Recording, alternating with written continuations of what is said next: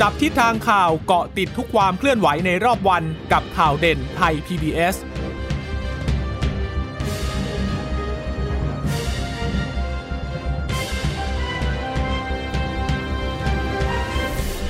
สวัสดีค่ะ สวัสดีค่ะต้อนรับคุณผู้ฟังสู่ข่าวเด่นไทย PBS นะคะ เราพบกันเป็นประจำทุกวันจันทร์ถึงศุกร์บ่ายๆ แบบนี้ค่ะ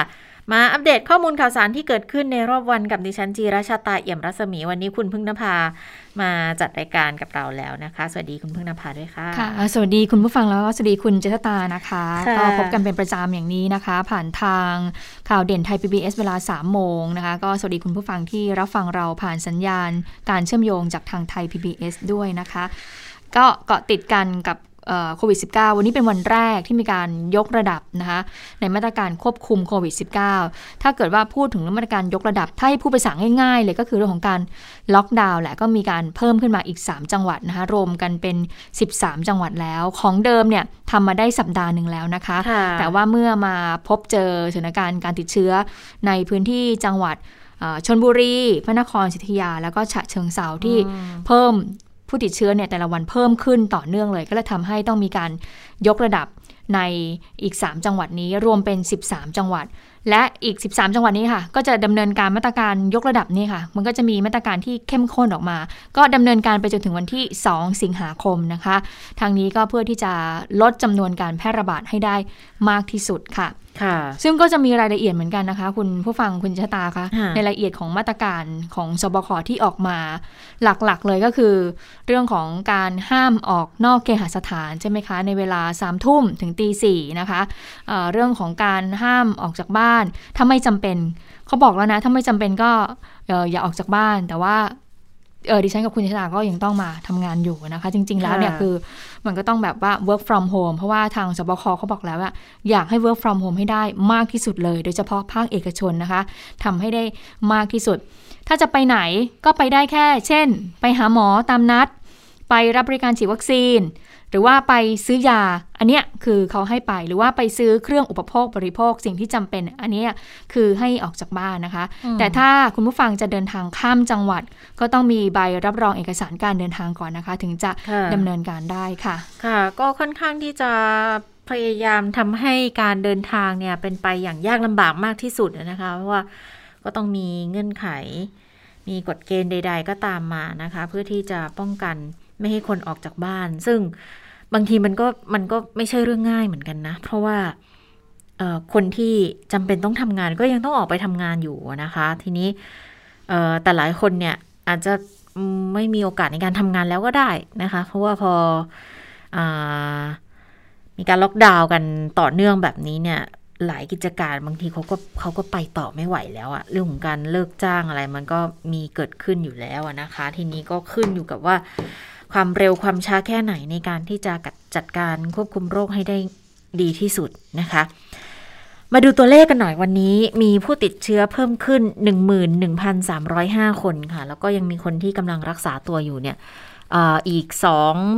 หนึ่งแสนสองหมื่นหกพันเจ็ดร้อยหกสิบห้าคน ผู้เสียชีวิตวันนี้ก็ยังคงเยอะอยู่แปดสิบคนนะคะ แล้วก็ที่สำคัญก็คือ มีอายุน้อยที่สุดอะสิบสี่ปีเท่านั้นเอง แต่ว่าก็มีภาวะโรคอ้วน มีคนที่เป็นเบาหวานด้วยที่เสียชีวิต แล้วก็ยังคงพบแนวโน้ม การติดเชื้อมากที่สุดเนี่ย ก็ยังคงเป็นกรุงเทพมหานคร ทั้งแนวโน้มการติดเชื้อแล้วก็แนวโน้มการเสียชีวิตด้วยนะคะ วันนี้ผู้ติดเชื้อรายใหม่ 11,305 คนเนี่ยเป็นการติดเชื้อในประเทศเสีย 10,000 กับอีก 710 คน เป็นการติดเชื้อในเรือนจำในที่ต้องขังเพิ่มขึ้นมาอีกแล้วนะคะ 595 คน ยืนยันสะสมตอนนี้ประเทศไทย 426,475 คนเห็นตัวเลขแล้วน่าใจหายมากนะคะค่ะ รักษาหายป่วยเพิ่มจริง ๆ ก็หายเพิ่มเยอะเหมือนกันนะ 6,557 คน แต่ก็ยังหายเพิ่มไม่ทันกับผู้ป่วยใหม่เนาะไม่ทันกับผู้ป่วยใหม่ที่หมื่นกว่าคนนะ ก็ยังขาดกันอยู่ที่ประมาณ 5,000 คนด้วยกันนะคะ ตอนนี้ยังคงรักษาตัวอยู่อีก 1 0 0 0 0แสนกว่าคนแน่หนึ่งแสนสองหมื่นหกพันเจ็ดร้อยหกสิบห้าคน ก็อยู่ที่โรงพยาบาลเยอะค่ะโรงพยาบาลตั้ง 73,000นะคะ โรงพยาบาลสนามอีก 53,000นะคะ ผู้ป่วยหนักเนี่ยวันนี้จะอยู่ที่ 3,711 ใส่เครื่องช่วยหายใจอีก 855 อย่างที่บอกเสียชีวิตเพิ่ม 80 คน ตอนนี้เสียชีวิตสะสมเนี่ย 3,502 คนแล้วนะคะ มาดูคนที่เสียชีวิตกันหน่อย 80 คนเนี่ยมีผู้ชาย 37 ผู้หญิง 43 อยู่ที่กรุงเทพ 41 เลยเกินครึ่งนะคะ แล้วก็ปัตตานีอีก 6ชนบุรีก็เยอะเหมือนกัน5นะคะแล้วก็นอกนั้นก็จะมี ทั้งจังหวัดละ 3 2 1 ไล่เรียงกันไปนะคะ โรคประจำตัวที่เป็นปัจจัยเสี่ยงสูงสุดก็ยังคงเป็นความดันโลหิตสูงเบาหวานไขมันในเลือดสูง แล้วทีนี้ในจำนวนนี้มี 6 คนค่ะ ที่ไม่มีโรคประจำตัวด้วยนะคะ อายุน้อยสุดแค่ 14 อย่างที่บอก แต่ว่าเขามีภาวะอ้วน แล้วก็มีภาวะของเบาหวานด้วยนะคะคนที่เสียชีวิตอายุมากที่สุดในรอบ 24 ชั่วโมงเนี่ย 94 ปี วันนี้ไม่บอกว่าเป็นการพบการเสียชีวิตที่อยู่ในบ้านเรือนแล้วไปตรวจพบเชื้อที่หลัง มากน้อยแค่ไหนอย่างไรนะคะ ก็เลยออนุมานว่าทั้ง 80 คนเนี่ยก็คงอยู่ในระบบแล้วแหละ นะคะอืมนะคะประเทศไทยสถานการณ์ตอนนี้ก็คือแนวโน้มไม่ลดลงกระจายทั้งประเทศก็พบมากในกรุงเทพและปริมณฑลโดยเฉพาะพื้นที่ภาคตะวันออกเฉียงเหนือ กรุงเทพและปริมณฑลก็ยังพบการระบาดใหม่ในแคมป์ของคนงานหลายแห่ง เอ๊แต่แปลกใจว่าตอนนี้แคมป์คนงานก็ปิดแล้วก็ยังพบอยู่เหรอ เขา bubble ไงอ๋อ bubble and seal อยู่ในโรงงานอยู่ในแคมป์อะค่ะ แล้วก็การพบในแคมป์ก็ก็เป็นไปได้ เพราะว่าเออ พอพอ bubble ปุ๊บออกไปไหนไม่ได้ ก็เลยอยู่ข้างในก็ก็อาจจะติดเชื้อกันอยู่ในนั้นแต่ถ้าบับเบิลแอนด์ซิลแล้วเนี่ยก็น่าจะหายห่วงในเรื่องของการที่จะเอาเชื้อมาแพร่กระจายข้างนอกนะคะ แต่ว่าออตอนนี้เขาเรื่องของการรับเหมาก่อสร้าง ดิฉันก็ยังเห็นว่าถ้าเป็นส่วนของเล็กๆรับเหมาก่อสร้างบ้านเรือนประชาชนก็เห็นว่ายังมีคนงานเขายังทำงานอยู่นะ ก็คือยังไปนั่งทำงานแล้วก็พอพักเที่ยง ดิฉันก็ยังเห็นอยู่ค่ะคุณยิตาคุณผู้ฟังค่ะเขาก็ยังนั่งกินข้าววงเดียวกันคุยกันอยู่เลยนะ เพราะฉะนั้นเนี่ยก็น่าเป็นห่วงเหมือนกันนะคะส่วนผู้ที่ใส่เครื่องช่วยหายใจนะคะ ก็ตั้งแต่วันที่ 6 ถึงวันที่ 19 กรกฎาคม ก็ยังมีแนวโน้มเพิ่มขึ้นในทุกพื้นที่อยู่นะคะ โดยเฉพาะในพื้นที่กรุงเทพและปริมณฑลนะคะ ทีนี้มาดูสถานการณ์ทั่วโลกกันดีกว่าว่าเป็นยังไงบ้าง ทั่วโลกปรากฏว่าก็ยังมียอดผู้ติดเชื้อรวมค่ะ ก็ปาไปที่ 191 ล้านกว่าคนแล้วนะคะ มีอาการรุนแรง 80,000 กว่าคน รักษาหายก็ 174 ล้านคน เสียชีวิตก็เพิ่มขึ้นนะคะ 4 ล้าน1แสนคน โดยสหรัฐก็ยังเป็นอันดับหนึ่งอยู่นะคะ ตามมาด้วยอินเดียแล้วก็บราซิลค่ะ ในเรื่องของออการประกาศล็อกดาวน์อย่างนี้นะคะใน 3 จังหวัดก็ทำให้ต้องมีการพูดถึงเรื่องของการเยียวยา เยียวยานั่นก็คือหมายถึงกับการช่วยเหลือออให้เขาบรรเทาความเดือดร้อนเนี่ยนะคะ ก็คือเป็นการเยียวยาที่ไม่มากนี่แหละ วันนี้คอรมอค่ะ ก็มีการไฟเขียวนะคะ เยียวยาแรงงานธุรกิจที่ได้รับผลกระทบจากการล็อกดาวน์นี้นะคะให้มีความช่วยเหลือเหมือนกับ 10 จังหวัดเลยก่อนหน้านี้ในกลุ่ม 9 กลุ่มอาชีพ เป็นระยะเวลา 1 เดือน ก็ครอบคลุมในจ้าง ลูกจ้าง แล้วก็แรงงานนอกระบบด้วยนะคะ ทั้งนี้กลุ่มเป้าหมายในการให้ความช่วยเหลือในพื้นที่ 3 จังหวัดที่เพิ่มเติมก็ยังคงครอบคลุมแรงงานประกันสังคมและนอกประกันสังคมด้วยนะคะอะทวนกันอีกทีว่ามีอะไรบ้าง มี 1 ก็คือในกลุ่มอาชีพก่อสร้าง 2 ที่พักแรมบริการด้านอาหาร 3 ก็คือศิลปะบันเทิง และนันทนาการ 4 กิจกรรมบริการด้านอื่น ๆ ตามที่สำนักงานประกันสังคมกำหนด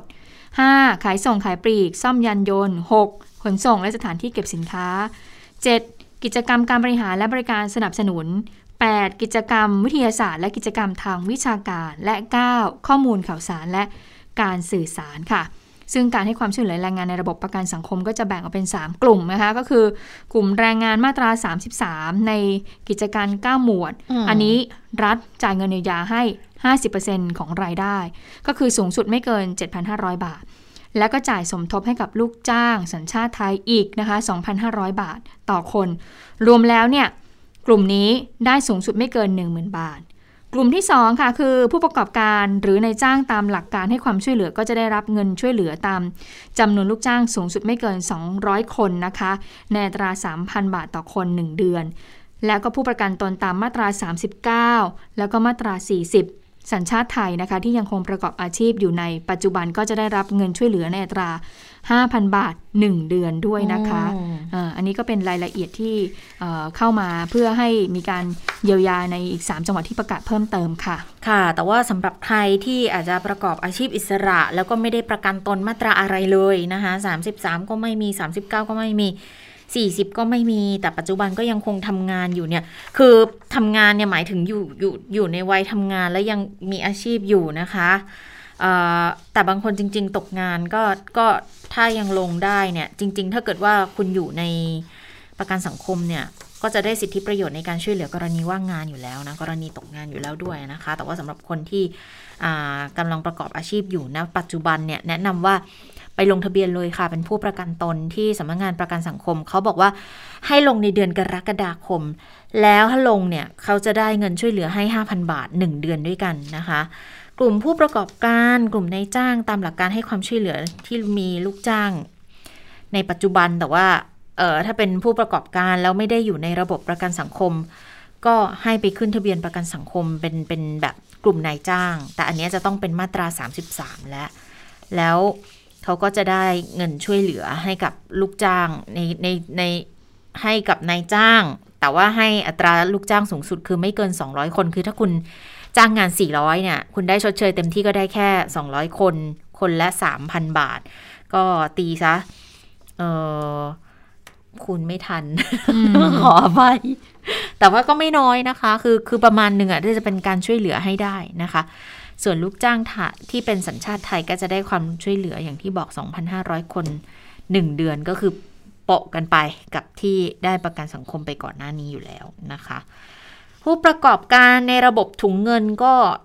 ทำได้เหมือนกันนะคะ แล้วเขาก็บอกว่าคือคุณผ่านถุงเงินมาแล้ว มันจะยิ่งง่ายขึ้นด้วย เพราะว่าชื่อก็อยู่ในระบบอยู่บางส่วนแล้วด้วยนะคะ นี่ก็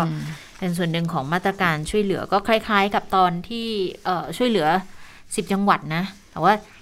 ไม่รู้งวดแรกได้กันบ้างหรือยัง อันนี้ยังไม่แน่ใจนะ เพราะว่าที่ไทย PBS นี่จริง ๆ มีหลายคนที่ประกันตัวเองต่อก็คือไท ย PBS ไม่ได้อยู่ในระบบประกันสังคมอยู่แล้วนะคะ แต่ว่าจะมีเป็นกองทุนสำรองเลี้ยงชีพ แต่ทีเนี้ยถ้าเกิดว่าพนักงานคนไหนที่คิดว่ามีระบบประกันสังคมเป็นเป็น safety net อีกอย่างหนึ่งก็สามารถที่จะประกันตัวเองต่อไปได้ ก็มีหลายคนเหมือนกันที่ประกันตัวเองอยู่ ก็จะไปอยู่ที่มาตรา 39 ก็ถามกันเยอะเหมือนกันว่าสรุปเอ๊ะเราได้เราไม่ได้หรือยังไงเนี่ย ก็ยังไม่แน่ใจ คืออยังถกเถียงกันอยู่ว่าสรุปได้หรือไม่ได้ เพราะบางคนก็บอกว่า ก็ต้องถูกเลิกจ้างหรือยังไงไหม แต่ตะกี้เขาก็บอกว่าประกอบอาชีพอยู่นะอืมแต่ก็เลยยังไม่แน่ใจว่าสรุปแล้วเราเป็นเป็นกลุ่มที่ได้รับผลกระทบหรือเปล่า อ่า ถ้าไปดูว่าข้อเราอยู่ในกลุ่มเก้าใช่ไหมเออใช่ไหมใช่ข้อมูลข่าวสารใช่ไหมและการสื่อสารแล้วปะอันนี้พูดไม่ได้ไม่พูดถึงเราสองคนนะพูดถึงโดยเอ่อรวมกลุ่มอาชีพนี้เออกลุ่จะได้ไหมอาชีพนี้โดยรวมอืมนะฮะ อันนี้ก็ยังสงสัยกันอก็ยัยู่งเพราะว่างงอยู่น้องเนี่ยที่เขาไปเอ่อตามเรื่องของกระทรวงแรงงานน้องที่อยู่เอ่อประจำสายกระทรวงแรงงานเขาก็ไปถามเหมือนกันเอ่อทางเอ่อกระทรวงแรงงานเขาก็บอกว่าไม่น่าจะได้นะ เพราะว่ายังคงทำงานอยู่นะคะ แล้วก็ไม่ได้เข้าข่ายในกลุ่มที่ 9 ด้วย ดิฉันก็เลยฟังแล้วก็หรอ ไม่ได้อยู่ในสข้อถามูลนีโทรทัศน์การนี่สื่อคืสารไม่ได้แล้วอยู่ในกลุ่มสื่อสารเหรอ เออ ก็งงเหมือนก็กังนงเหมือนกันว่าสรุป เอ๊ยยังไงกันแน่ เพราะว่าคืออย่างนี้ค่ะ รอบที่แล้วเนี่ยปีที่แล้วที่เคยมีการช่วยเหลือให้กับทางประกันสังคมที่เขาจ่ายให้กับผู้ประกันตนมาตรา 33อะนะอ่าโครงการอะไรนะม 33 เรารักกันใช่ไหมค่ะที่จะได้เงินช่วยเหลือด้วยเนี่ย คือเพื่อนเพื่อนกันในแวดวงสื่อสารเนี่ยนะ ก็อยู่ในมาตรา 33 อันนี้เป็นอีก อีกบริษัทหนึ่งอะนะคะ แล้วเขาก็ไม่ได้รับผลกระทบในแง่ว่าถูกเลิกจ้างหรือว่าไม่ได้ค่ากะหรืออย่างไรนะ แต่ว่าท้ายที่สุดก็ในเมื่ออยู่ในมาตรา 33 เหมือนกัน ก็ได้ได้เหมือนกันทั้งหมดนะคะ ดิฉันก็เลยเออถ้าเทียบเคียงกับตอนนั้นเขาได้ คราวนี้มันก็น่าจะไม่ต่างกันไหมเพราะเพราะไม่อย่างนั้นก็หมายความว่า คุณก็ต้องมานั่งไล่ตรวจคัดกรองอย่างนี้ยเหรอว่าเออคนนี้ถูกเลิกจ้างคนนี้ไม่ถูกเลิกจ้าง คนนี้อยู่ในกลุ่มไม่อยู่ในกลุ่ม อะไรอย่างเงี้ยก็เลยยังยังยังสงสัยอยู่เหมือนกันว่าสรุปจะเป็นยังไง คือได้ได้ก็ได้ได้ก็ดี แต่ไม่ได้ก็อะก็ยอมรับตามกติกาค่ะ ค่ะ ส่วนวันนี้นายก work from home เหมือนกันอืมคือเพิ่งจะพ้นกักตัวมาได้ไม่นานตอนนี้ก็ work from home ร้อยเปอร์เซ็นต์นะคะวันนี้ประชุมครม. ก็เลยผ่าน video conference ในไหนๆทำระบบมาแล้วอะเนาะก็ใช้สักคุ้มเลยอะค่ะแล้วก็มีการพิจารณาสถานการณ์โควิดที่ยังระบาดอยู่ด้วยนะคะอืมคือ เป็นวาระหัวข้อในการประชุมนะ วันนี้เนี่ย เนื่องจากเป็นวันแรกของการยกระดับมาตรการ ก็ให้ work from home กันร้อยเปอร์เซ็นต์ใช่ไหมรัฐมนตรีคนอื่นๆข้าราชการเจ้าหน้าที่อะไรอย่างเงี้ยค่ะ เขาก็ต้อง work from home อยู่เหมือนกัน แต่ก็จะมีบางส่วนที่ถ้าเป็นเวรก็ต้องต้องต้องผัดเปลี่ยนกันเข้ามาทำเวรนะคะมามาเป็นเวรแล้วก็ดูแลภาคบริหารบริการบางส่วนด้วยก็เท่าที่จำเป็นเท่านั้น ในเรื่องที่นายกจะเข้าทำเนียบ ก็ต่อเมื่อมีภารกิจจำเป็น อย่างเช่น ต้อนรับบุคคลสำคัญที่จะมาเยือน แต่ถ้าประชุมเนี่ยจะเป็น video conference ทั้งหมดนะคะ การประชุมคอรมอในวันนี้ค่ะ ก็จะมีสถานการณ์โควิด -19 นี่แหละ การยกระดับมาตรการที่วันนี้เพิ่มเป็น 13 จังหวัด แล้วก็ยังมีเรื่องของการพิจารณาของคณะกรรมการกลั่นกรอง การใช้จ่ายเงินกู้ การจัดหาวัคซีนนะคะ กระทรวงแรงงานก็นี่เลยค่ะ เรื่องการเยียวยาที่อ่านไปเมื่อสักครู่นี้ ศึกษาธิการก็มีเหมือนกัน มีเรื่องของมาตรการลดภาระผู้ปกครองและนักเรียน ในส่วนของท่าค่าธรรมเนียมการศึกษาและค่าเทอมในเบื้องต้น ก็จะแจ้งให้กับนายกรัฐมนตรีได้ทราบด้วยนะ คืออาทิตย์ที่แล้วเนี่ยมีสั่งการไปไงว่าศึกษาธิการไปดูหน่อยซิจะช่วยเหลือผู้ปกครองยังไงเนี่ย work from home ทุกอย่างก็ใช้ในบ้านหมดเลย แต่ทำไมค่าเทอมเก็บเต็ม อันนี้ก็ต้องไปดูแล้วว่าจะ ลดส่วนไหนจะช่วยเหลือส่วนไหนกันได้บ้างนะคะซึ่งวันนี้ก็เห็นว่ามีนักศึกษาเนี่ยเขาก็ไปยื่นเรื่องเรื่องของการลดค่าเทอมนะคะกับทางสส. วิโรจน์ลักขณาอดิศรด้วยนะคะ ก็อยากจะเรียกร้องให้มีการลดค่าเทอมตรงส่วนนี้ด้วยนะคะอะทีนี้มาถึงเรื่องของวัคซีนบริจาค1ล้าน5แสนโดสนะคะของไฟเซอร์ดูเหมือนจะเงียบๆไป ตอนนี้มาแล้วนะคะ ก็ได้รับการบริจาคแน่นอนแล้วนะคะ วันนี้ก็มีการเปิดเผยจากคุณหมอโอภาสการย์กวินพงศ์อธิบดีกรมควบคุมโรค ก็พูดถึงเรื่องของอวัคซีนยี่ห้อไฟเซอร์ ชนิด mRNA แหละนะคะ โดยบอกว่าวัคซีนไฟเซอร์ที่ไทยเนี่ยได้รับการบริจาค1ล้าน5แสนโดสของสหรัฐเนี่ยจะเข้าไทยในปลายเดือนกรกฎาคมนี้แน่นอน ซึ่งเมื่อนับรวมกับการเตรียมการฉีดก็คาดว่าประเทศไทยเนี่ยจะเริ่มฉีด ไฟเซอร์ได้ในเดือนสิงหาคมนะคะ ก็มี 4 กลุ่มเป้าหมายหลักค่ะ ก็มีบุคลากรทางการแพทย์ด่านหน้า โดยเฉพาะผู้ที่ต้องดูแลผู้ป่วยอย่างใกล้ชิดนะคะ ลักษณะของให้ไฟเซอร์วัคซีนไฟเซอร์เนี่ย ก็จะเป็นลักษณะ booster dose เข็มที่ 3 ให้กับบุคลากรทางการแพทย์ เพราะว่าส่วนใหญ่แพทย์ก็จะได้ซีโนแวคสองโดสไปแล้วเรียบร้อยแล้วนะคะ 2 ก็คือให้กับกลุ่มผู้สูงอายุ 3 ก็คือให้กับกลุ่มที่อยู่ในพื้นที่เสี่ยง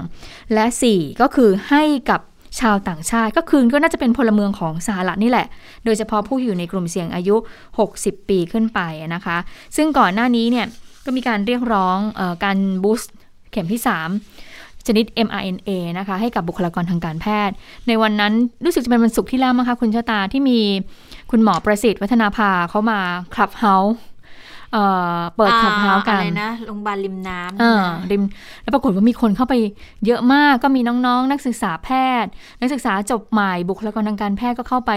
join พูดคุย sharing ข้อมูลกันนะคะ ก็คือสรุปว่าก็มีการพูดคุยถึงเรื่องนี้กัน และเรื่องของอการฉีดเข็ม 3 ให้กับบุคลากรทางการแพทย์ก็เหมือนกับว่าเข็มที่3เนี่ยก็ให้บุคลากรทางการแพทย์เลือกว่าจะรับไฟเซอร์ หรือว่าจะรับของแอสตราเซเนกานะคะคะแต่ว่าดูดูแล้วเนี่ย ถ้ามาถึงตรงนี้แล้วเนี่ยก็เชื่อว่าบุคลากรทางการแพทย์เขาก็อยากที่จะได้แบบวัคซีนที่มีประสิทธิภาพที่จะลดการแพร่กระจายเชื้อแล้วก็เป็นวัคซีนที่สามารถป้องกันเชื้อกลายพันธุ์เดลต้าได้ด้วยนะคะ ค่ะ แต่ว่าคือก่อนหน้านี้เนี่ยก่อนที่ไฟเซอร์ เนื่องจากว่า วันที่จะเข้ามา 29 กรกฎาคมเนี่ยนะคะเพิ่งจะเคาะกันเมื่อสักวันสองวันก่อนนี่เอง คือเมื่อวานเนี้ยเป็นข่าวมาแล้วทีนึงบอกว่าเออชัดเจนละว่าจะจะเข้ามาวันที่ 29 กรกฎาคมนะล้านห้าแสนโดสเนี่ยแล้วล่าสุดเหมือนเหมือนทางเพจของสถานทูตสหรัฐอเมริกาก็โพสต์แล้วค่ะยืนยันวันที่จะเข้ามาก็ตรงกัน 29 กรกฎาคมเนี่ยแต่ว่าก่อนหน้านี้เนี่ยด้วยความที่ยังไม่ชัวร์ว่าจะมาเมื่อไหร่ เขาก็เลยด้วยความเฉพาะหน้าก็เลยต้องถามกันว่า ใครที่จะฉีด booster เป็นแอสตราถ้าแอสตราได้ฉีดเลยได้ฉีดก่อนเลยนะคะก็จะมีบางส่วนที่ก็ลงขอแอสตราไปบ้างแล้วเออแล้วทีนี้ไฟเซอร์เข้ามาก็ไม่รู้เหมือนกันว่าคนที่ลงแอสตราแล้วยังไม่ถึงคิวฉีดนี่จะยังไงบ้างนะ แต่วันนี้เมื่อวานค่ะ โทรหาคุณหมอธีระวัฒน์ เหมะจุฑา ธีระวัฒน์นะ ใช่ธีระวัฒน์ เหมะจุฑาคือจะขอสัมภาษณ์ เกี่ยวกับเรื่องของการกักตัวแล้วคุณหมอเขาโพสต์ Facebook ไงว่า กักตัวเนี่ย ถ้าเกิดทำไม่ดีมันเนี่ยช่วงช่วงที่มีการเคอร์ฟิวหรือว่าการลดเดินทางห้ามเดินทางแบบนี้เนี่ย ถ้าเกิดกักปุ๊บมันจะกลายเป็น bubble ทำให้เกิดไม่ไม่มีการคัดกรองควบคู่ไปด้วย กลายเป็นว่าก็จะติดกันอยู่ข้างในที่มีการกักกันเสร็จแหละ แล้วพอหมดการกักแล้วก็ออกมาแล้วก็มาแพร่เชื้อกันอย่างเดิมเนี่ย ก็อยากจะถามคุณหมอเรื่องนี้ ปรากฏว่าคุณหมอบอกอ๋อผมยังไม่สะดวกให้สัมภาษณ์ ผมรอฉีดวัคซีนอยู่ อืมแล้วหมอฉีดอะไรอะ คุณหมอฉีดแอสตรา boostอืมคุณหมอก็ boost แอสตราหมอก็ไม่รอเนาะหมอก็ก็ไม่ได้รอไม่ได้รอ คือคิดว่าเออเป็นเป็นเรื่องของความสมัครใจของแต่ละท่านใช่ใช่เพราะเขาต้องถามความสมัครใจของบุคลากรทางการแพทย์ว่าจะได้จะรับไฟเซอร์ หรือว่าจะรับแอสตราเซเนกาก็คือถ้ารับแอสตราก็คือได้ฉีดเลยแหละ เพราะว่ามีอยู่แล้วนะคะ แต่ว่าถ้าเป็นไฟเซอร์เนี่ยก็คงจะต้องรอสิงหาค่ะ คือคือกว่าจะเข้ามาเนาะ29 ก็มันก็มีกระบวนการอยู่แล้วล่ะ ตรวจรับนู่นนี่อะไรทั้งหลายนะคะ ตรวจสอบคุณภาพกันอีกสักครั้งหนึ่งแล้วกว่าจะกระจายกันไปก็นี่แหละสิงหาคม แต่ว่าเดี๋ยวบุคลากรด่านหน้าก็จะได้ booster เป็นไฟเซอร์ไปเลยในเข็มที่ 3 นะ ค่ะแต่ทีนี้ว่าถ้ารออีก ถ้าเกิดว่าไฟเซอร์ล้านห้าแสนโดสเนี่ย แล้วปรากฏว่ามาแล้วเนี่ย ยังไม่เพียงพอกับบุคลากรทางการแพทย์ เห็นว่าเนี่ยตอนนี้เนี่ยอยู่ในขั้นตอนนะคะ การตรวจสอบให้แต่ละจังหวัดเนี่ยไปรวบรวมข้อมูล แล้วก็แจ้งกลับมาที่กระทรวงสาธารณสุขว่าว่ามีความประสงค์ในพื้นที่ค่ะมีความประสงค์ที่จะรับไฟเซอร์กี่กี่กี่โดสนะคะ ตอนนี้เนี่ยทาง คณะกรรมการโรคติดต่อจังหวัดเนี่ยก็กำลังรวบรวมอยู่นะคะ ซึ่งก็มีรายงานบอกว่าจะไม่จัดสรรให้กับโรงพยาบาลที่ส่งยอดเกินจำนวนคนนะอันนี้ก็มีการบอกเอาไว้ล่วงหน้าเหมือนกัน ก็เป็นที่เข้าใจได้ เพราะว่าเนื่องจากว่าวัคซีนเนี่ยมันมันมันมีจำกัดก็ไม่ไม่เพียงพอ แต่ถ้าจะไม่รอไม่รอรอดนี้จะรออีกนะคะ ก็คืออให้รอไตรมาสที่สี่ไตรมาสที่สี่นี่ไม่ใช่ ไม่รู้ว่าเมื่อไหร่แต่คาดว่าเราเราเราคือเราตีไกลไว้ก่อน ใช่ เราจะไปตีไกลว่าเออเราอย่าไปตีใกล้ว่าเท่าไหร่นะพฤศจิกาไม่ใช่ตุลาคงไม่ใช่ตุลาแน่แน่นอนเพราะว่าจะลงนามกันวันนี้เองใช่ วันนี้ไฟเซอร์ BioNTech ก็มีการออกแถลงการณ์ว่าเซ็นสัญญาแล้วนะกับกรมควบคุมโรคนะคะในการจัดสรรในการจัดซื้อวัคซีนป้องกันโควิด -19 อันนี้เนี่ย20 ล้านโดสเลยนะคะสำหรับ ปี 2564 ให้กับประเทศไทย ก็มีแผนการส่งมอบในช่วงไตรมาสที่ 4 ของปีนี้ แต่ว่าถือก็ได้เร็วนะคะคุณชะตาเพิ่งลงนามแล้วก็ได้ไตรมาสสี่เพราะว่านี่มันก็คิดว่าน่าจะมีการคุยกันก่อนแล้วมาก่อนหน้านี้แล้วแหละว่าถ้าเกิดเราสั่งล็อตแรกคุณต้องให้มาได้อันนี้นะ เพราะเหมือนกับว่าจริงๆไฟเซอร์เนี่ยคุยกันมาตั้งแต่ต้นปีแล้วค่ะกว่าที่จะลงนามมาให้ได้ เพราะว่า ถ้าเกิดว่ายังไม่ได้เนี่ย ก็ดูสิโมเดอร์นาจนป่านนี้ยังไม่เห็นอนาคตเลยโมเดอร์นาที่ให้เอกชนในการจองแล้วก็เอกชนก็มาให้ประชาชนจองอีกทีหนึ่งเนี่ยนะคะ ว่ายังไงตอนนี้ก็ดูเงียบไปเลยเนาะอะทีนี้มาดูไฟเซอร์ของที่ได้รับแน่นอน เพราะว่าเรามีการสั่งซื้อแล้วเนี่ย ก็บอกว่ารายละเอียดเกี่ยวกับมูลค่าการซื้อขายเนี่ยอันนี้ไม่เปิดเผยอยู่แล้ว อันนี้คือเป็นข้อมูลลับทางการทางคู่สัญญากันอยู่แล้วนะคะ แต่ว่าข้อกำหนดก็เป็นไปตามช่วงเวลาในการส่งมอบ แล้วก็จำนวนโดสที่สั่งนะคะ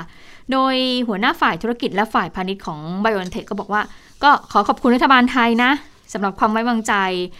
ในวัคซีนไฟเซอร์ของเรานะคะ ที่เชื่อว่าจะมีศักยภาพในการรับมือกับโควิด -19 ได้ โดยเป้าหมายของ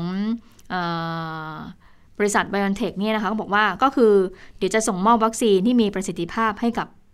ให้กับเรานะคะได้ในตามช่วงแล้วก็เวลาที่ที่ที่ทางที่ทางไทยนั้นต้องการค่ะ อันนี้ก็เป็นสิ่งที่ทางไฟเซอร์และ BioNTech นั้นได้มีการพูดถึงในแถลงการณ์ออกมานะคะ ค่ะ จริง ๆ ปีหน้าก็จะสั่งมาเพิ่มด้วยนะ คือแผนเนี่ยวัคซีนไฟเซอร์จะสั่งเพิ่มเติมอีก 50 ล้านโดสในปีหน้า คือทำไมต้องปีหน้าก็ ส่วนหนึ่งอาจจะเป็นเพราะว่าตอนนี้เนี่ยแต่ละบริษัทค่ะเขากำลังพัฒนาเวอร์ชั่นที่มันจะรับมือกับพวกเชื้อกลายพันธุ์ได้ดีขึ้นกันอยู่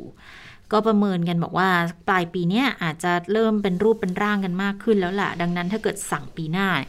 มันจะได้เวอร์ชั่นใหม่นะคะก็อาจจะเป็นข้อนี้ด้วยที่ว่าเดี๋ยวปีหน้าก็เลยจะสั่งเพิ่มเติมมาอีก 50 ล้านโดส ก็หมายความว่า ปีหน้าก็ยังคงน่าจะได้รับวัคซีนที่ เป็นวัคซีนเพื่อการป้องกันควบคุมโรคกันอยู่ คือวัคซีนที่ทางรัฐจะต้องเป็นผู้จัดหาให้ เพื่อให้กับประชาชนในประเทศได้ฉีดนะ ทีนี้ดิฉันก็เลยยังเริ่มจะงงแล้ว เอะแล้วสสรุปไอ้วัคซีนทางเลือกที่จองกันไปเนี่ย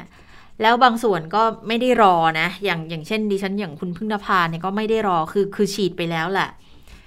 ฉีดซีโนแวคไปแล้ว เออเออแล้วทีนี้เนี่ย เราก็กำลังรออยู่ว่าถ้าตัวใหม่มาปุ๊บเราก็กำลังประเมินกันว่า มันน่าจะพ้น 6 เดือนไปพอดีแหละกว่าเราจะได้ฉีดอะแล้วถ้าเกิดปีหน้าเขาสั่งไฟเซอร์มาจริงๆ เราจะยังมีโอกาสได้ฉีดหรือเปล่า แล้วกลายเป็นว่าตอนนี้วัคซีนเราจะเยอะไปหมดหรือเปล่านะ แต่ก็ไม่รู้ค่ะ เราเอาเผื่อเหลือเผื่อขาดไว้ก่อน ถ้าเราจะพูดภาษาง่ายๆเราคือว่าเราแทงม้าหลายตัวแทงม้าหลายตัว เราไม่เออกล้าแทงม้าตัวเดียวใช่ไหมคะอะเพราะขนาดเข็มกระตุ้นเนี่ยเข็มบูสต์เรายังเรายังงงกันอยู่เลยว่า เอะแล้วสรุปเราจะได้ไหมเข็มบูสต์แล้วเราถ้าได้แล้วเราจะฉีดไหม แล้วโมเดอร์นาที่เราจองไปนี่คือยังไงดี ก็ก็ก็เคยคุยกับอ่อก็เลยกักไว้หลายตัวมากตอนเนี้ยใช่คุณหมอบางท่านนะ คุณหมอเขาบอกว่าเขาได้ซีโนแวคมาสองเข็ม คุณหมอเขาบอกว่าเข็มที่สามเนี่ยเขาต้องได้รับ booster ใช่ไหมเขาบอกค่ะว่าเขาไม่สั่งซื้อละ ไม่สั่งซื้อไม่สั่งจอง เขามองว่าวัคซีนเนี่ยเป็นเป็นสิทธิพื้นฐานที่ประชาชนน่ะควรจะได้รับจากรัฐ เพราะฉะนั้นคุณหมอท่านนี้ก็เลยมองว่ายังไงเขาก็จะไม่สั่งซื้อ แต่ว่าถ้าจะมาให้แอสตราหรือว่าไฟเซอร์เนี่ยอะโอเคเดี๋ยวพิจารณากันอีกที แต่คุณหมอก็ท่านนี้เขาก็ยังบอกเหมือนกันว่า ก็งงเหมือนกันนะ ในเมื่อองค์การเภสัชซึ่งเป็นหน่วยงานของรัฐเนี่ยเป็นตัวแทนในการจัดซื้อ จัดซื้อโมเดอร์นากับทางกับกับกับบริษัทผู้ผลิตอืมแล้วทำไมองค์การเภสัชเภสัชกรรมที่เป็นหน่วยงานของรัฐเนี่ยไม่ได้ไปจัดซื้อแล้วให้ประชาชนมาฉีดล่ะ แล้วทำไมจะต้องผ่านโรงพยาบาลเอกชนอีก อันนี้ก็เป็นมุมมอง ของคุณหมอบางท่านนะ ที่เขามองว่าอ้าวไหนๆก็เป็นหน่วยงานของรัฐในการที่จะจัดซื้อกับทางบริษัทผู้ผลิตแล้วเนี่ยทำไมไม่จัดสรรให้กับประชาชนล่ะแล้วมาให้ประชาชนเนี่ยจองอีกทำไม แล้วประชาชนจำเป็นต้องเสียตังค์เสียเงินเนี่ยที่จะเอ่อได้รับวัคซีนบูสเตอร์เข็ม 3 ตรงส่วนนี้ได้หรือเปล่า อันนี้ก็เลยเป็นการตั้งข้อสังเกตของคุณหมอท่านนี้เหมือนกันก็เออก็ค่ะน่าสนใจเหมือนกันว่าเอ๊ะจริง ๆแหละเราก็น่าจะได้รับ เข็มที่ 3 ฟรีด้วยซ้ำเราไม่นะคะควรจะจ่ายตังค์แหละอ่าเอาเรื่องของใช่เรื่องนะเพราะว่ามันเป็นหน้าที่ของรัฐในการจัดหาวัคซีนเพื่อที่จะป้องกันและควบคุมโรคระบาด เพราะว่าช่วงเนี้ยมันเป็นช่วงของการเป็นโรคระบาดมันมันไม่ใช่ไข้หวัดใหญ่ มันไม่ใช่ช่วงปกติ มันไม่ใช่ช่วงปกติ มันไม่ใช่วัคซีนที่เราจะเลือกฉีดหรือไม่ฉีดก็ได้ แต่มันเป็นวัคซีนที่ ควรจะเป็นบริการพื้นฐานให้กับประชาชนในช่วงของการควบคุมโรค แต่ถ้าไปถามอย่างนี้กับหน่วยงานที่เกี่ยวข้องนะเขาก็จะบอกว่า ก็ตอนนี้มันยังเป็นการใช้ในภาวะฉุกเฉิน ซึ่งอืมเอกชนยังไม่สามารถที่จะจัดหามาเองได้อ่าเออแล้วก็เลยก็จะมีคำถามอีกว่า แล้วเมื่อไหร่จะเปิดให้เอกชนจัดหาเองได้ล่ะอืม ใช่ไหมคะก็นี่ไงก็เข้าใจก็เข้าใจสถานการณ์นะคะมันมีบางมุมบางแง่มันมีอืมข้อกฎหมาย มันมีระเบียบอะไรบางอย่างติดขัดอยู่นะคะค่ะทีนี้เนี่ยก็มันก็ทำให้เป็นเหตุที่ทำให้ประชาชนบางส่วนก็เลยต้องมีข้อถกเถียงเนี่ยบ้างกันเหมือนกันก็คือเออ แทนที่จะมาถกเถียง หรือว่าจะมาร่วมใจกันที่จะว่าเอ๊ะทำยังไงให้ลดการแพร่ระบาดเราจะจับมือกันยังไง เป็นนั้นว่าเหมือนกับว่าตอนนี้ในเสียงของประชาชนก็บางส่วนก็แตกแยกเหมือนกันนะในเรื่องของการจัดหาวัคซีนตรงส่วนนี้ ในเรื่องของการบริหารจัดการของภาครัฐอย่างนี้ คือเออประชาชนแต่ละฝ่ายเขาก็มีความคิดในในมุมของตนเอง อย่างที่เราถกกันมันก็จะมีมุมของค่ะเออมีมุมในบางเรื่องอยู่อะนะคะ ทีนี้มาพูดถึงวัคซีนทางเลือกไปแล้วนะคะอืม แล้ววัคซีนแอสตราเซเนกาซึ่งเป็นวัคซีนหลักล่ะคะคุณเจษฎาคะ เพราะว่าเมื่อวานเอ่อจนถึงวันนี้เนี่ยคุณหมอโอภาสการย์กวินพงศ์ก็ยังคงพูดอยู่นะถึงการอืมลงนามการจัดซื้อวัคซีนแอสตราเซเนกานั้นเป็นยังไง จากเดิมที่เราบอกว่าเดี๋ยวเดือนนี้เนี่ยเราจะได้ 10 ล้านโดส แต่ไปไปๆมาๆเนี่ยสิบล้านโดสเนี่ยเราไม่ได้แล้วนะคะค่ะก็กำลังการผลิตมันไม่ถึงค่ะ ก็คือคือเมื่อวานก็อธิบายกันไปเอ่อล็อตใหญ่ไปครั้งหนึ่ง น่าจะเป็นวันก่อนที่อธิบายถึงทม์ไลน์อะไรต่างๆ นานา แล้วก็มีการอธิบายในรายละเอียดว่าคุยกันยังไงทำไมถึงออกมาบอกว่า 10 ล้านโดสและท้ายที่สุดเนี่ยส่งมาไม่ถึง ก็บอกว่า โดยเนื้อหาสาระแล้วเนี่ยเขาจะต้องส่งมาให้เราตามกำลังการตามสัดส่วนกำลังการผลิตที่จะส่งให้ได้ คือตอนนี้เนี่ยได้สูงสุดก็จะได้แค่ประมาณเดือนละ 5 ล้านถึง 6 ล้านโดส แต่แผนของเราอะ่ะ เราจะฉีดอย่างน้อย 10 ล้านโดส ดังนั้นก็เลยเป็นที่มาในการที่จะต้องจัดหาวัคซีนมาเพิ่ม ส่วนการเจราจานำเข้าวัคซีน a s t r a z เซ e c a 61 ล้านโดสเนี่ยค่ะถ้ารวมซีโนแวคปุ๊บ ไทยก็จะมีอยู่ร้อยล้านโดส คือคือถ้าเกิดว่าไปย้อนดูในรายละเอียด เราก็จะเห็นว่าตอนแรกเนี่ยไม่ได้คิดว่าจะต้องไม่ได้ประเมินว่าจะต้องฉีดให้กับประชาชนเพื่อให้ได้ภูมิคุ้มกันหมู่ถึงร้อยละเจ็ดสิบหรือว่าให้กับประชากร 50 ล้านคนนะ ตอนแรกจะให้แค่50%ก็จะไม่ถึงที่จะต้องมีถึงร้อยล้านโดสด้วยกัน แต่ว่าพอเพิ่มจำนวนของคนที่จะได้รับวัคซีนเพื่อให้เกิด herd immunity ขึ้นมาเนี่ย ก็เลยมีการสั่งซื้อเพิ่มสั่งซื้อเพิ่มเข้ามานะคะอืมลองไปฟังคำอธิบายจากคุณหมอโอภาสกันค่ะสำหรับการลงนามระหว่างกรมควบคุมโรค กับบริษัทแอสตราเซเนกาประเทศไทย กับสถาบันวัคซีนแห่งชาติ ในการจองซื้อวัคซีนนะครับถ้าที่เห็นในรูปนะครับในไทม์ไลน์นะครับที่เรามีการเซ็นสัญญาลงนามเป็นทางการเมื่อวันที่ 27 พฤศจิกายน 63 อันนั้นเป็นการทำสัญญาระหว่างภาครัฐกับเอกชนนะครับในสัญญาเนี่ยจะมีการระบุว่าผู้ที่ลงนามในสัญญาเนี่ยจะต้องไม่เปิดเผยความลับในสัญญานะครับเขาเรียกว่า confidential นะครับอ่อแต่ยังไงก็ตามครับ ถ้าจะเปิดเผยสัญญาก็จะต้องได้รับความยินยอม จากทั้งสามฝ่ายร่วมกันนะครับมิฉะนั้นจะเป็นการทำผิดสัญญาและที่ที่จะเป็นปัญหาได้ก็คือเมื่อมีการทำผิดสัญญา ก็จะมีการยกเลิกสัญญา อาจจะไม่มีการส่งวัคซีนมาให้กับประเทศไทยอย่างนี้เป็นต้นนะครับ เพราะฉะนั้นการรักษาความลับในสัญญาเนี่ยจึงเป็นเรื่องสำคัญ แต่อยังไงก็ตามครับในสัญญาจริง ๆ ก็ไม่ได้มีประเด็นอะไรซับซ้อนมากนัก แต่ประเด็นที่ทางบริษัท ซึ่งเป็นภาคเอกชนเขาทำสัญญากับรัฐเนี่ยสิ่งหนึ่งที่เขาต้องคำนึงถึงก็คือในเรื่องความลับทางการค้าของเขา นะครับที่อาจจะมีผลต่อการทำสัญญากับบริษัทอื่น ๆ ในหลายประเทศของเขาอย่างนี้เป็นต้น แต่ยังไงก็ตามครับในแง่ของเรื่องราคาว่าวัคซีนมีราคาเท่าไหร่ ผมก็จะว่าตอนนี้มีกระแสออกไปที่สาธารณชนค่อนข้างมากแล้วนะครับ อันที่หนึ่งอันที่สองจำนวนอย่างที่ทราบนะครับจำนวนที่เราจองวัคซีนเนี่ยอยู่ที่ 61 ล้านโดส แล้วก็การส่งมอบเนี่ยจะไม่ใช่ส่งมอบเหมือนที่เป็นข่าวนะครับ ที่บอกว่าเราต้องการแค่ 3 ล้านนะครับ เราก็มีเอกสารชัดเจนว่าทาง กระทรวงสาธารณสุขประเทศไทยเนี่ยต้องการวัคซีนที่จะฉีดในระยะต่อไปเนี่ยประมาณ 10 ล้านโดสนะครับและตอนนี้ทางบริษัทก็ได้ส่งสัญญาณ แล้วก็แจ้งเราค่อนข้างแน่นแน่นหนานะครับ ว่าอย่างน้อยจะส่งให้เราประมาณเดือนละ 5 ล้านโดสเป็นอย่างต่ำนะครับ แต่ถ้ากำลังการผลิตเขาเพิ่มขึ้นก็จะส่งให้เราเพิ่มขึ้น ทั้งนี้อยู่ในการเจรจาต่อไปอืมสรุปว่าก็คือเราจะได้ แอสตราเซเนกาอย่างน้อยนะ5ล้านโดสต่อเดือนนะคะ ถ้าเกิดว่าแต่ว่าถ้าแอสตราเซเนกาเนี่ยเขามีกำลังผลิตแล้วเขาผลิตได้เพิ่มได้มากเนี่ยเขาก็จะส่งให้ไทยเพิ่มมากกว่านี้ เมื่อสักครู่ที่ฟังไปเนี่ยเป็นเสียงของอธิบดีกรมควบคุมโรค ซึ่งคุณหมอตอนนี้ทำงานถือว่าทำงานหนักมากมาชี้แจงกันรายวันเลยนะคะ โดยเฉพาะเรื่องของการเอ่อลงนามสัญญาวัคซีนแอสตราเซเนกาเนี่ยเป็นยังไง แล้วก็ในเรื่องของการบริหารจัดการวัคซีนต่างๆ เหล่านี้ด้วย ปรากฏว่าวันนี้ค่ะ ก็มีเสียงเรียกร้องนะคะ จากสสบางท่านนะคะ ก็คือคุณสิระเจนจาคะนี่แหละสสกทมพรรคพลังประชารัฐเนี่ยที่วันนี้เนี่ยเขาก็ออกมาแสดงสัญลักษณ์นะคะก็บอกว่าเป็นการแถลงข่าวทำกิจกรรมแบบเขาเรียกว่าซ้อมตาย คือประชาชนเนี่ยไม่สามารถเข้าถึงระบบสาธารณสุขได้ การซ้อมตายเนี่ยก็คือการออกมาเรียกร้องให้ประชาชน เพราะไม่รู้ว่าจะมีอีกกี่ชีวิตเนี่ยที่จะรอดท่ามกลางวิกฤตโควิด -19 นี้หรือไม่นะคะ แล้วก็ไม่รู้ว่าจะต้องมาตายกันกี่คนโดยที่ไม่ได้สั่งลากับคนใกล้ชิดนี้เลยนะคะ โดยวันนี้คุณศิระก็มีการจัดทำกิจกรรมนี้ขึ้นมาเนี่ยนะคะ แล้วก็เรียกร้องด้วย เรียกร้องให้คุณหมอโอภาสซึ่งเป็นอธิบดีกรมควบคุมโรคนี่นะคะ แล้วก็ทุกคนที่เกี่ยวข้องเนี่ย รับผิดชอบกับการสูญเสียครั้งนี้ด้วยนะคะ ไปฟังเสียงบางช่วงบางตอนของคุณศิระกันค่ะทำยังไงแล้วแต่หนึ่งประชาชนคนไทย ต้องเข้าถึงสาธารณสุขขั้นพื้นฐาน แล้ววันนี้ประประจักษ์ชัดว่าประชาชน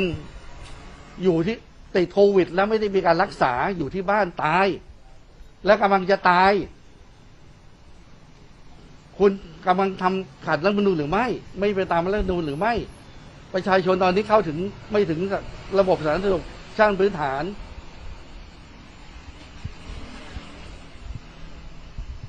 เขาไม่มีสตังเขารอ แต่เป็นสิทธิที่ประชาชนคนไทยต้องได้ ในการรักษารักษาตัวในการเข้าถึงสาธารณสุข นะครับ ก็บอกผู้เกี่ยวข้องนะครับว่า วันนี้คุณต้องชี้แจงแถลงข่าว ให้มันชัดเจน เขาจะได้การฉีดวัคซีนเมื่อไหร่ได้การรักษาอย่างไร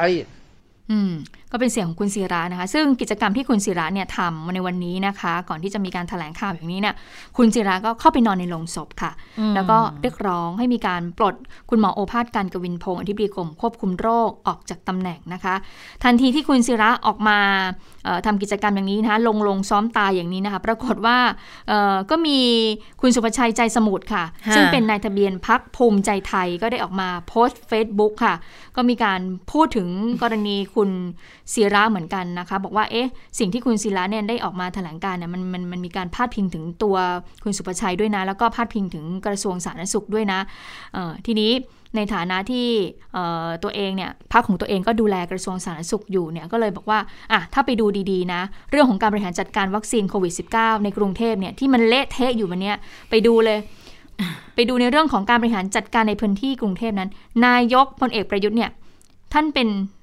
ท่านเป็นคนอืมเป็นผู้บริการสบค และเป็นคนที่ออกคำสั่งแต่งตั้งตามคำสั่งที่6ทับ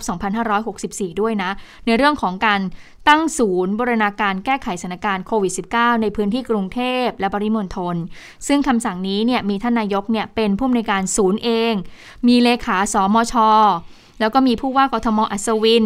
มีปลัดกระทรวงหลายกระทรวง เป็นรองผู้อำนวยการ มีอธิบดีจากสาธารณสุขมาเป็นกรรมการ และแน่นอนว่า ไม่มีรัฐมนตรีว่าการกระทรวงสาธารณสุขอยู่ในขณะนี้เลย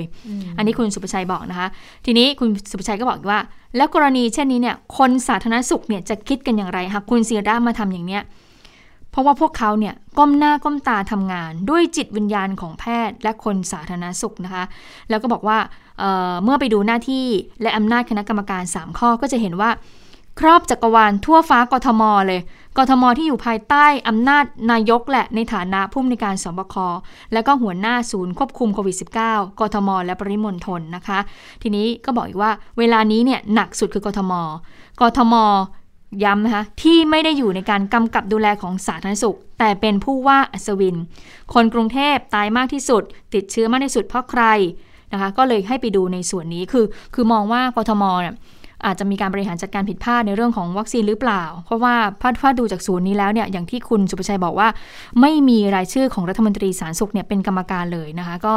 อยู่ภายใต้ของนายก แล้วก็อยู่ภายใต้ของผู้ว่าอัศวิน ดูดูดูไปแล้วมันก็เป็นการเหมือนโยนอะโยนไปให้พ้นตัว เอาเอาง่ายๆอย่างนั้นอะคือคือกำลังดูว่าอย่างคุณศิระเนี่ย คุณศิระก็พลังประชารัฐใช่ไหมคะค่ะ ด้วยความที่นายกรัฐมนตรีก็เป็นผู้มีการนะเป็นผอสบคแต่ว่าคือคือนายกอาจจะไม่ได้เป็นพลังประชารัฐหรอก แต่ก็เป็นคนที่ได้รับการเสนอมา คือใช่โดยพลังประชารัฐใช่ไหมล่ะค่ะ ก็ไม่รู้สิ ตอนนี้กำลังงงว่าทำไมอยู่ๆมันมันถึง มาถึงข้าราชการได้ออคือดิฉันกับคุณชะตาก็มีการพูดกันมาก่อนหน้านี้ก่อนที่จะเข้ารายการแล้วว่า ตอนนี้มีการ โยงกันไปโยงกันมาเหมือนกับหาคนผิดยังไงไม่รู้ แล้วเหมือนกับจะว่าไปให้กับทางราชการหรือเปล่า แล้วอยู่ดีๆเนี่ยทำไมคุณศิระถึงออกมาให้หน่วยงานที่รับผิดชอบก็คือกรมควบคุมโรคอธิบดีกรมควบคุมโรคนั้นเป็นผู้ที่รับผิดชอบ ในขณะที่เมื่อสักครู่นี้ฉันก็บอกคุณผู้ฟังแล้ว คุณสุประชัยใจสมุทรซึ่งเป็นคนของพรรคภูมิใจไทยพรรคภูมิใจไทยที่มีคุณอนุทิน เป็นรัฐมนตรีสาธารณสุขอยู่ ก็บอกว่าอ้าวถ้าไปดูในรายละเอียดของอำนาจการสั่งการก็ไม่มีรัฐมนตรีอนุทินอยู่ในนั้นเลยนะ จะมาโทษรัฐมนตรีอนุทินอันนี้ก็ไม่ค่อยถูกเท่าไหร่นะ อ่า ทีนี้อีกพักหนึ่งพักเพื่อไทยว่ายังไงบ้าง เพื่อไทยเนี่ย เพื่อไทยนี่ด้วยความที่เป็นกรรมธิการนะคะ แล้วก็คุณยุทธพงศ์ฉลาดเสถียรวันนี้ก็มีการเเชิญเชิญอธิบดีกรมควบคุมโรค คุณหมอโอภาสเนี่ยไปให้ข้อมูล เพราะว่าอยากจะทราบเกี่ยวกับเรื่องของการใช้งบประมาณไปจัดหาวัคซีน โดยเงินก้อนนี้ค่ะ ให้กรมควบคุมโรคไปพิจารณาในการจัดหาวัคซีน ซึ่งก็มีการจี้ไปว่าแล้วทำไมถึงถึงถึงบอกว่าให้ไปหาวัคซีนที่ใช้เทคโนโลยีอื่นที่ป้องกันเชื้อโควิดกลายพันธุ์ได้ไม่หรือว่าแปลว่า ไม่ได้ให้ใช้วัคซีนซีโนแวคแต่ว่าให้ใช้ยี่ห้ออื่น ก่อนหน้านี้เนี่ยอธิบดีเคยชี้แจงเอาไว้ว่า ก็สอบถามไปยังองค์การเภสัชกรรมแล้วก็ได้ความว่ามีแต่ซีโนแวคอย่างอื่นไม่มี ก็เลยอยากจะถามว่า แล้วทำไมราชวิทยาลัยถึงซื้อซีโนฟาร์มมาได้ค่ะเอกชนทำไมเขาหาวัคซีนยี่ห้ออื่นได้ คณะกรรมการกลั่นกรองไม่ได้บอกว่าไม่ให้ซื้อซีโนแวคแต่ว่ากำหนดว่าให้หาวัคซีนที่สามารถป้องกันการกลายพันธุ์ควบคู่ไปด้วย อันนี้เป็นเรื่องที่ก็เลยมีปัญหา แล้วก็ยังพัวพันไปถึงเรื่องของสัญญาจัดซื้อ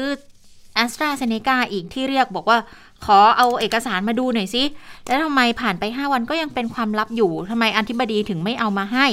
ซื้อแอสตราได้เท่าไหร่ก็ต้องเปิดเผยมาเท่านั้น คุณหมอโอภาสก็อธิบายอย่างนี้บอกว่าเอกสารสภาพัฒน์เนี่ยก็บอกชัดเจนอยู่แล้วนี่ว่าให้หาวัคซีนควบคู่กันให้ได้ 10 ล้าน9แสนโดสนะคะกรมควบคุมโรคก็จัดหาก็เจรจามาแล้ว แล้ววันนี้ก็ลงนามกับไฟเซอร์มาแล้ว ขั้นตอนต่อไปก็คือแจ้งสภาพัฒน์ว่าจะเอาเงินกู้เนี่ยหกพันกว่าล้านบาทเนี่ยนะคะเอามาใช้ ย้ำบอกว่าไม่ได้แปลว่าไม่ที่ ที่ย้ำมาบอกว่าควบคู่ไม่ได้แปลว่าไม่ให้ซื้อออืมซึ่งการหาวัคซีนกรกฎาถึงสิงหาเนี่ยมันมีความสำคัญมากเพื่อจะได้ฉีดให้กับประชาชน ก็พยายามที่จะจัดหาจากผู้ผลิตจากตัวแทนต่างๆ ซึ่งอธิบดีทางทางเออองค์การเภสัชกรรมเนี่ยทางกรมควบคุมโรคก็ถามไปเหมือนกันว่ามีวัคซีนอะไรมาให้บ้าง องค์การเภสัชกรรมก็แจ้งกลับมาไงว่า ก็ถ้าตอนนี้ที่หาได้ก็คือซีโนแวคนะคะ ก็เป็นการอธิบายกันแหละว่า สรุปจะเอาทำไมถึง คือถ้าจะให้มองนะค่ะเหมือนกับจะถามว่า ก็ซีโนแวคมันกันเชื้อกลายพันธุ์ไม่ได้ทำไมยังซื้อซีโนแวคมาอีกอืมทีนี้ แต่ก็มาบอกอีกบอกว่า ไม่ได้หมายความว่าไม่ให้ซื้อซีโนแวคนะแต่ให้ไปซื้อวัคซีนที่กลายพันธุ์อืมแล้วทำไมถึงได้มาแต่ซีโนแวคล่ะ แล้วทำไมราชวิทยาลัยหรือว่าเอกชนรายอื่นเนี่ย ถึงหาวัคซีนเจ้าอื่น ๆ มาได้ล่ะ อธิบดีก็เลยแจ้งไปว่า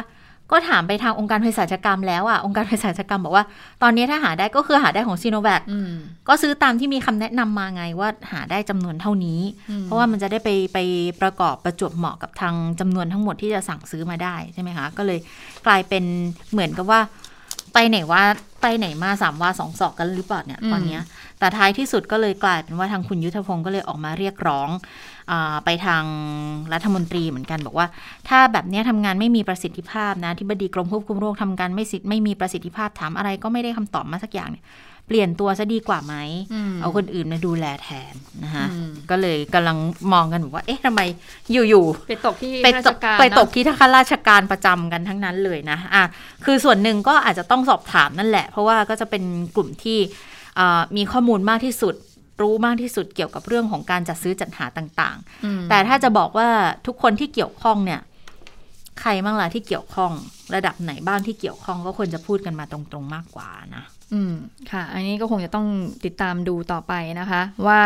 เอ่อถ้าพูดภาษาง่ายๆนะเดี๋ยวดูหวยนี่มันจะออกไปไปที่ออกใคที่รไหนนะคะอะทีนี้มาเรื่องของฟ้าทลายโจรดิฉันเชื่อว่าตอนนี้หลายท่านก็คงจะเอ่อไปตามหาซื้อที่ร้านขายยา ใกล้ๆบ้านอยู่ว่าเอ๊ะมีขายหรือเปล่า ปรากฏว่าตอนนี้ขาดตลาดนะคะ ไม่มีนะคะ ไปถามที่ไหนเนี่ยเอ่อไม่มีขาย หรือถ้ามีก็ราคาก็จะมีการปรับขึ้นเอาง่ายๆเลยดิฉันก็มีการไปสอบถามเอ่อเพิ่งจะสั่งซื้อฟ้าทลายโจรจากค่ะเอ่อร้านขายยาบางร้านนะปรากฏว่าเอ่อในปริมาณ 60 เม็ดนะคะ คุณเชษตาคุณผู้ฟังคะ ในปริมาณ 500 มิลลิกรัมเนี่ย ราคาขวดละ 100 บาท ซื้อเมื่อสัปดาห์ที่แล้วเอง พอมาสัปดาห์นี้จะสั่งซื้ออีก ปรากฏว่าขึ้นค่ะ ขึ้นเป็น 150 บาท อันนี้ถือว่าโอ้โหยังถูกอยู่นะ เพราะว่าบางเจ้าเนี่ยเขาก็อัพค่ะราคาไปเป็นแบบเกือบสองเท่า200 ก็มีเลยใช่ใช่ไหมซึ่งเรื่องนี้เนี่ยทางประธานกลุ่มอุตสาหกรรมสมุนไพรของสอทเนี่ยเขาก็บอกเหมือนกันบอกว่าเอ่อราคาฟ้าทะลายโจรในช่วงเนี้ยเนี่ย ราคาจะปรับขึ้น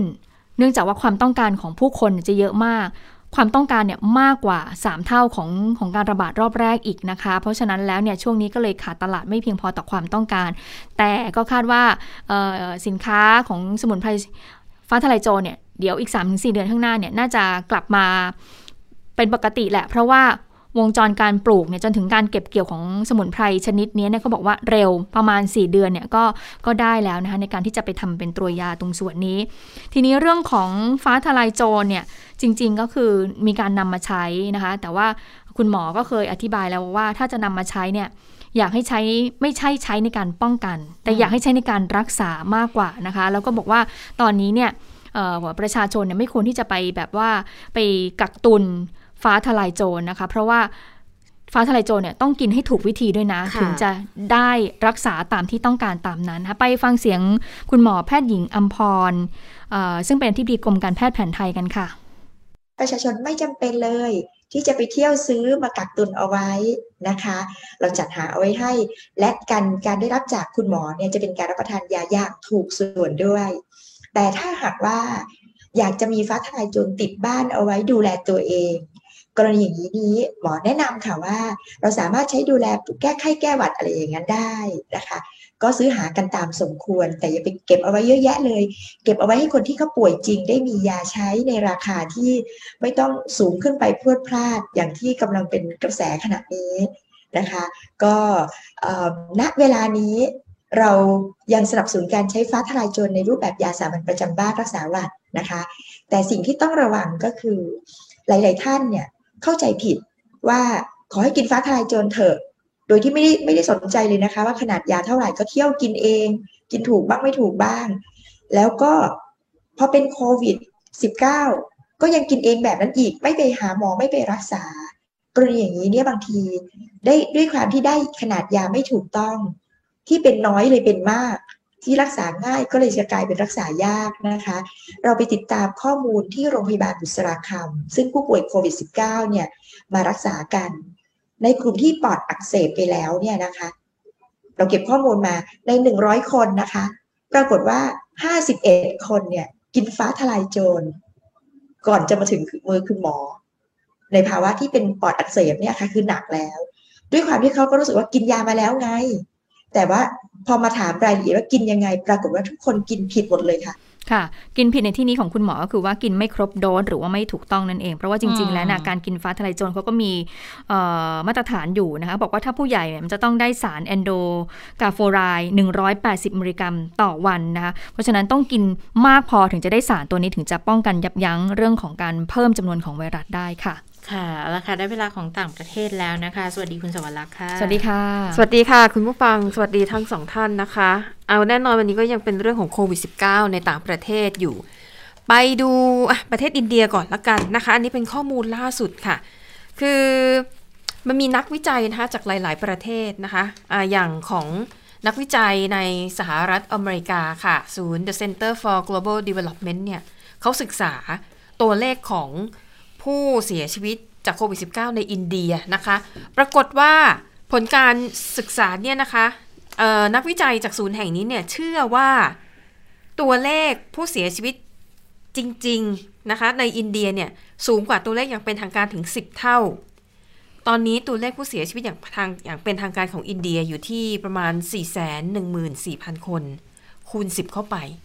ก็คือ 4 ล้านกว่าคนนะคะ อันนี้เป็นตัวเลขประมาณการจาก นักวิจัยในสหรัฐอเมริกาค่ะ ถามว่าเขาดูจากไหน คือเขาดูอัตราการเสียชีวิต จากสาเหตุอื่นที่ไม่ใช่โควิด -19 แล้วเขาพบว่าตัวเลขผู้เสียชีวิต มันเพิ่มขึ้นมากกว่าช่วงที่จะเกิดการระบาดของโควิด -19 ดังนั้นเนี่ย มันเป็นตัวเลขที่มีนัยสำคัญนะคะ ดังนั้นจึงเชื่อว่า ไอ้ตัวเลขเสียชีวิต 4 0 0แสนกว่าคนเนี่ย น่าจะของจริงน่าจะสูงกว่านี้ถึง 10 เท่านะคะ ซึ่งนักวิจัยเนี่ยยังไม่สามารถสรุปได้ว่าอะถ้าหากผู้เสียชีวิต 10 เท่าจริง เหตุการณ์เนี้ยทำไมตัวเลขมันน้อยเหลือเกินเนี่ยมันเกิดจากความจงใจปกปิดข้อมูลของรัฐบาล หรือว่าเป็นแค่ความบกพร่องในการบันทึกข้อมูลของผู้เสียชีวิตนะคะ ซึ่งนักวิจัยของอเมริกายังไม่สามารถที่จะระบุได้ ส่วนนักวิจัยอีกคนหนึ่งนะคะ ซึ่งเป็นผู้เชี่ยวชาญด้านประชากรศาสตร์นะคะแล้วก็ศึกษาเรื่องประชากรในอินเดียโดยเฉพาะจากสถาบันเพื่อการการวิจัยเพื่อการพัฒนาในฝรั่งเศสค่ะ ประเมินว่าตัวเลขผู้เสียชีวิตในอินเดียเนี่ยนะคะ น่าจะสูงกว่าตัวเลขในเป็นทางการเนี่ยประมาณ 7 เท่านะคะ และตัวเลขผู้เสียชีวิตเนี่ยตั้งแต่ช่วงปลายเดือนพฤษภาคมเนี่ยมันน่าจะอยู่ที่ 2 ล้านสอง คือตัวเลขผู้เสียชีวิตอินเดียณปัจจุบันอย่างเป็นทางการมันแค่ 4 1 4 0 0 0 กว่าคนนะนะคะ ก็เรียกว่าเป็นนักวิจัยจากชาติตะวันตกที่ให้ความเห็นแล้วก็เสนอแนะออกมาในประเด็นที่ใกล้เคียงกันมาก ๆ ในขณะที่รัฐมนตรีว่าการกระทรวงสาธารณาสุขของอินเดียนะคะ เมื่อสัปดาห์เมื่อเดือนที่แล้วเนี่ย ก็เคยออกมาตำหนิ นิตยสาร Economist ค่ะ ที่ตีพิมพ์ ผลการศึกษาวิจัยที่ออกมาในลักษณะคล้ายๆ กันนี้แหละนะคะว่าตัวเลขผู้เสียชีวิตจริง ๆ ในอินเดียเนี่ยมันสูงกว่าตัวเลขเป็นทางการในหลายเท่า โดยรัฐมนตรีของอินเดียเนี่ยนะคะก็ตำหนิว่าการนำเสนอของ The Economist เนี่ยเป็นแค่การคาดเดา เป็นการให้ข้อมูลที่ผิดพลาด แต่จะบอกว่ามีหลายหน่วยงานมากนะคะที่มีความเห็นไปในทิศทางเดียวกัน แม้แต่องค์การอนามัยโลก ก็เชื่อว่า ตัวเลขผู้เสียชีวิตจากทั่วโลกเลยนะ น่าจะสูงกว่า ตัวเลขอย่างเป็นทางการสักสามเท่า อันนี้ในภาพรวมของทั้งโลกนะคะ ก็ฟังดูแล้วก็น่ากลัวเหมือนกัน ส่วนที่ฝรั่งเศสค่ะ ฝรั่งเศสเนี่ยในช่วงเดือนสิงหาคมที่กำลังจะถึงนี้นะคะ เขาได้ประกาศยกระดับมาตรการควบคุมการระบาดของโควิด -19 ซึ่งเป็นมาตรการที่ตอนนี้หลาย ๆ ประเทศในยุโรปและชาติตะวันตกเนี่ยเริ่มนำมาใช้นั่นก็คือ การกำหนด ให้ผู้ประกอบการทั้งหลายทั้งหลายไม่ว่าจะเป็นร้านอาหารเป็นบาร์หรือว่าเป็นห้างสรรพสินค้า จะต้องตรวจใบรับรองการฉีดโควิด -19 ของลูกค้า คือถ้าไม่ได้ฉีดวัคซีนเข้าไม่ได้ หรือถ้าไม่ได้ฉีดวัคซีน แต่มีผลการตรวจหาเชื้อแล้วเป็นลบ อันนี้ใช้บริการได้ เป็นเอกสารที่จะต้องบังคับให้ตรวจนะคะ แต่ว่าล่าสุดค่ะ มีการแก้ไขนะคะ แล้วก็เพิ่มเติมข้อกฎหมายว่า จากตอนแรกเนี่ยก็คือแค่ห้ามไม่ให้ลูกค้าเข้าไปใช้บริการเฉยๆนะคะ ถ้าไม่ได้ฉีดวัคซีน แต่รอบนี้ค่ะ เพิ่มบทลงโทษผู้ประกอบการ ว่าถ้าผู้ประกอบการรายใดไม่ยอมตรวจใบรับรองการฉีดวัคซีน หรือผลการตรวจหาเชื้อโควิด -19 ที่เป็นลบนะคะ ต้องถูกปรับนะราคาปรับแพงมาก ความผิดครั้งแรกสำหรับผู้ประกอบการนะคะ จะถูกปรับเป็นเงินสูงสุดไม่เกิน 1,500 ยูโร หรือประมาณ 58,000 บาท และถ้าหากตรวจพบว่าผู้ประกอบการทำผิดซ้ำเหมือนเดิม เงินค่าปรับจะสูงขึ้นนะคะ ซึ่งมาตรการทั้งหมดที่ว่ามานี้จะบังคับใช้ในเดือนสิงหาคมนี้ก็เหลือเวลาอีกประมาณ 10 กว่าวัน ผู้ที่อาศัยอยู่ในฝรั่งเศสก็ยังพอมีเวลานะคะ ที่จะไปเข้ารับการฉีดวัคซีนเพื่อให้การใช้ชีวิตเนี่ย สะดวกง่ายสะดวกมากขึ้นนะคะ ซึ่งนอกเหนือจากผู้ประกอบการแล้วเนี่ย คนที่จะเดินทางด้วยเครื่องบิน รวมถึงรถไฟระยะทางไกล ก็ต้องแสดงเอกสารด้วยเช่นเดียวกันนะคะ ส่วนที่สหรัฐอเมริกาค่ะ มีผลการศึกษาจากมหาวิทยาลัยจอห์นส์ฮอปกินนะคะ น่าสนใจค่ะ เขาได้สำรวจอาตัวของผู้ที่ป่วยโควิด -19 แล้วต้องเข้ารับการรักษาตัวในโรงพยาบาล เขาพบว่า 97%ของคนกลุ่มนี้คือคนที่ไม่ได้ฉีดวัคซีน ส่วนผู้ที่เสียชีวิตจากเชื้อโควิด -19 99.5%คือคนที่ยังไม่ได้ฉีดวัคซีน นั่นหมายความว่า การที่ไม่ได้ฉีดวัคซีนเนี่ยมีความเสี่ยงสูงที่จะติดเชื้อแล้วล้มป่วยหนักแล้วก็เสียชีวิตนะคะ ในขณะที่การระบาดของไวรัสสายพันธุ์เดลต้าเนี่ยทำให้ การติดเชื้อนั้นแพร่ระบาดได้รวดเร็วมากขึ้น โดยตัวเลขผู้ติดเชื้อรายใหม่ในสหรัฐสัปดาห์ที่แล้ว เพิ่มขึ้นจากสัปดาห์ก่อนหน้า 66%นะคะ ในขณะที่สัดส่วนของผู้เสียชีวิตก็เพิ่มขึ้นเช่นเดียวกัน คือประเด็นตอนนี้เนี่ยในสหรัฐอเมริกามีวัคซีนเหลือเฟือนะคะ แต่ประเด็นคือมีคนจำนวนหนึ่งที่ไม่ต้องการฉีดวัคซีน ตอนนี้ค่ะในอเมริกานะคะ มีคนที่ได้รับวัคซีนไปแล้วอย่างน้อย1โดสเนี่ย 5 56%ของจำนวนประชากร และคนที่ได้รับวัคซีนครบจำนวนเนี่ยนะคะ อันนี้หมายถึงคนที่ได้รับวัคซีนของ Johnson & Johnson ด้วยนะ รวมทั้งหมดเนี่ย 48%นะคะ ปิดท้ายนะคะ มีคดีสะเทือนขวัญในประเทศสิงคโปร์ประเทศเล็ก ๆ ที่อัตราการเกิดอาชญากรรมน้อยมาก แต่ว่าล่าสุดค่ะ เกิดคดีเมื่อวันจันทร์ที่ผ่านมา เด็กนักเรียนอายุ 16 ปีใช้ขวานนะคะ เอ่อ ไล่ ฟาดฟันนักเรียนด้วยกันเอง จนทำให้เด็กนักเรียนวัย 13 ปี เสียชีวิตในห้องน้ำเบื้องต้นเนี่ยเด็กชายทั้งสองคนนี้ไม่รู้จักกันมาก่อน แล้วก็ผู้ญาติของเด็กชายที่ก่อเหตุเนี่ยให้การว่าเเด็กชายวัย 16 ปีเนี่ยเคยป่วย มีอาการทางจิตมาก่อน แล้วก็เคยพยายามฆ่าตัวตายด้วย นี่ถือว่าเป็นคดีที่เป็นการกล่าวขวัญถึงมากที่สุดในสิงคโปร์ณเวลานี้ค่ะ ค่ะ และทั้งหมดก็คือข่าวเด่นไทย PBS ในวันนี้นะคะ เราทั้ง 3 คนลาไปก่อน สวัสดีค่ะ สวัสดีค่ะ สวัสดีค่ะ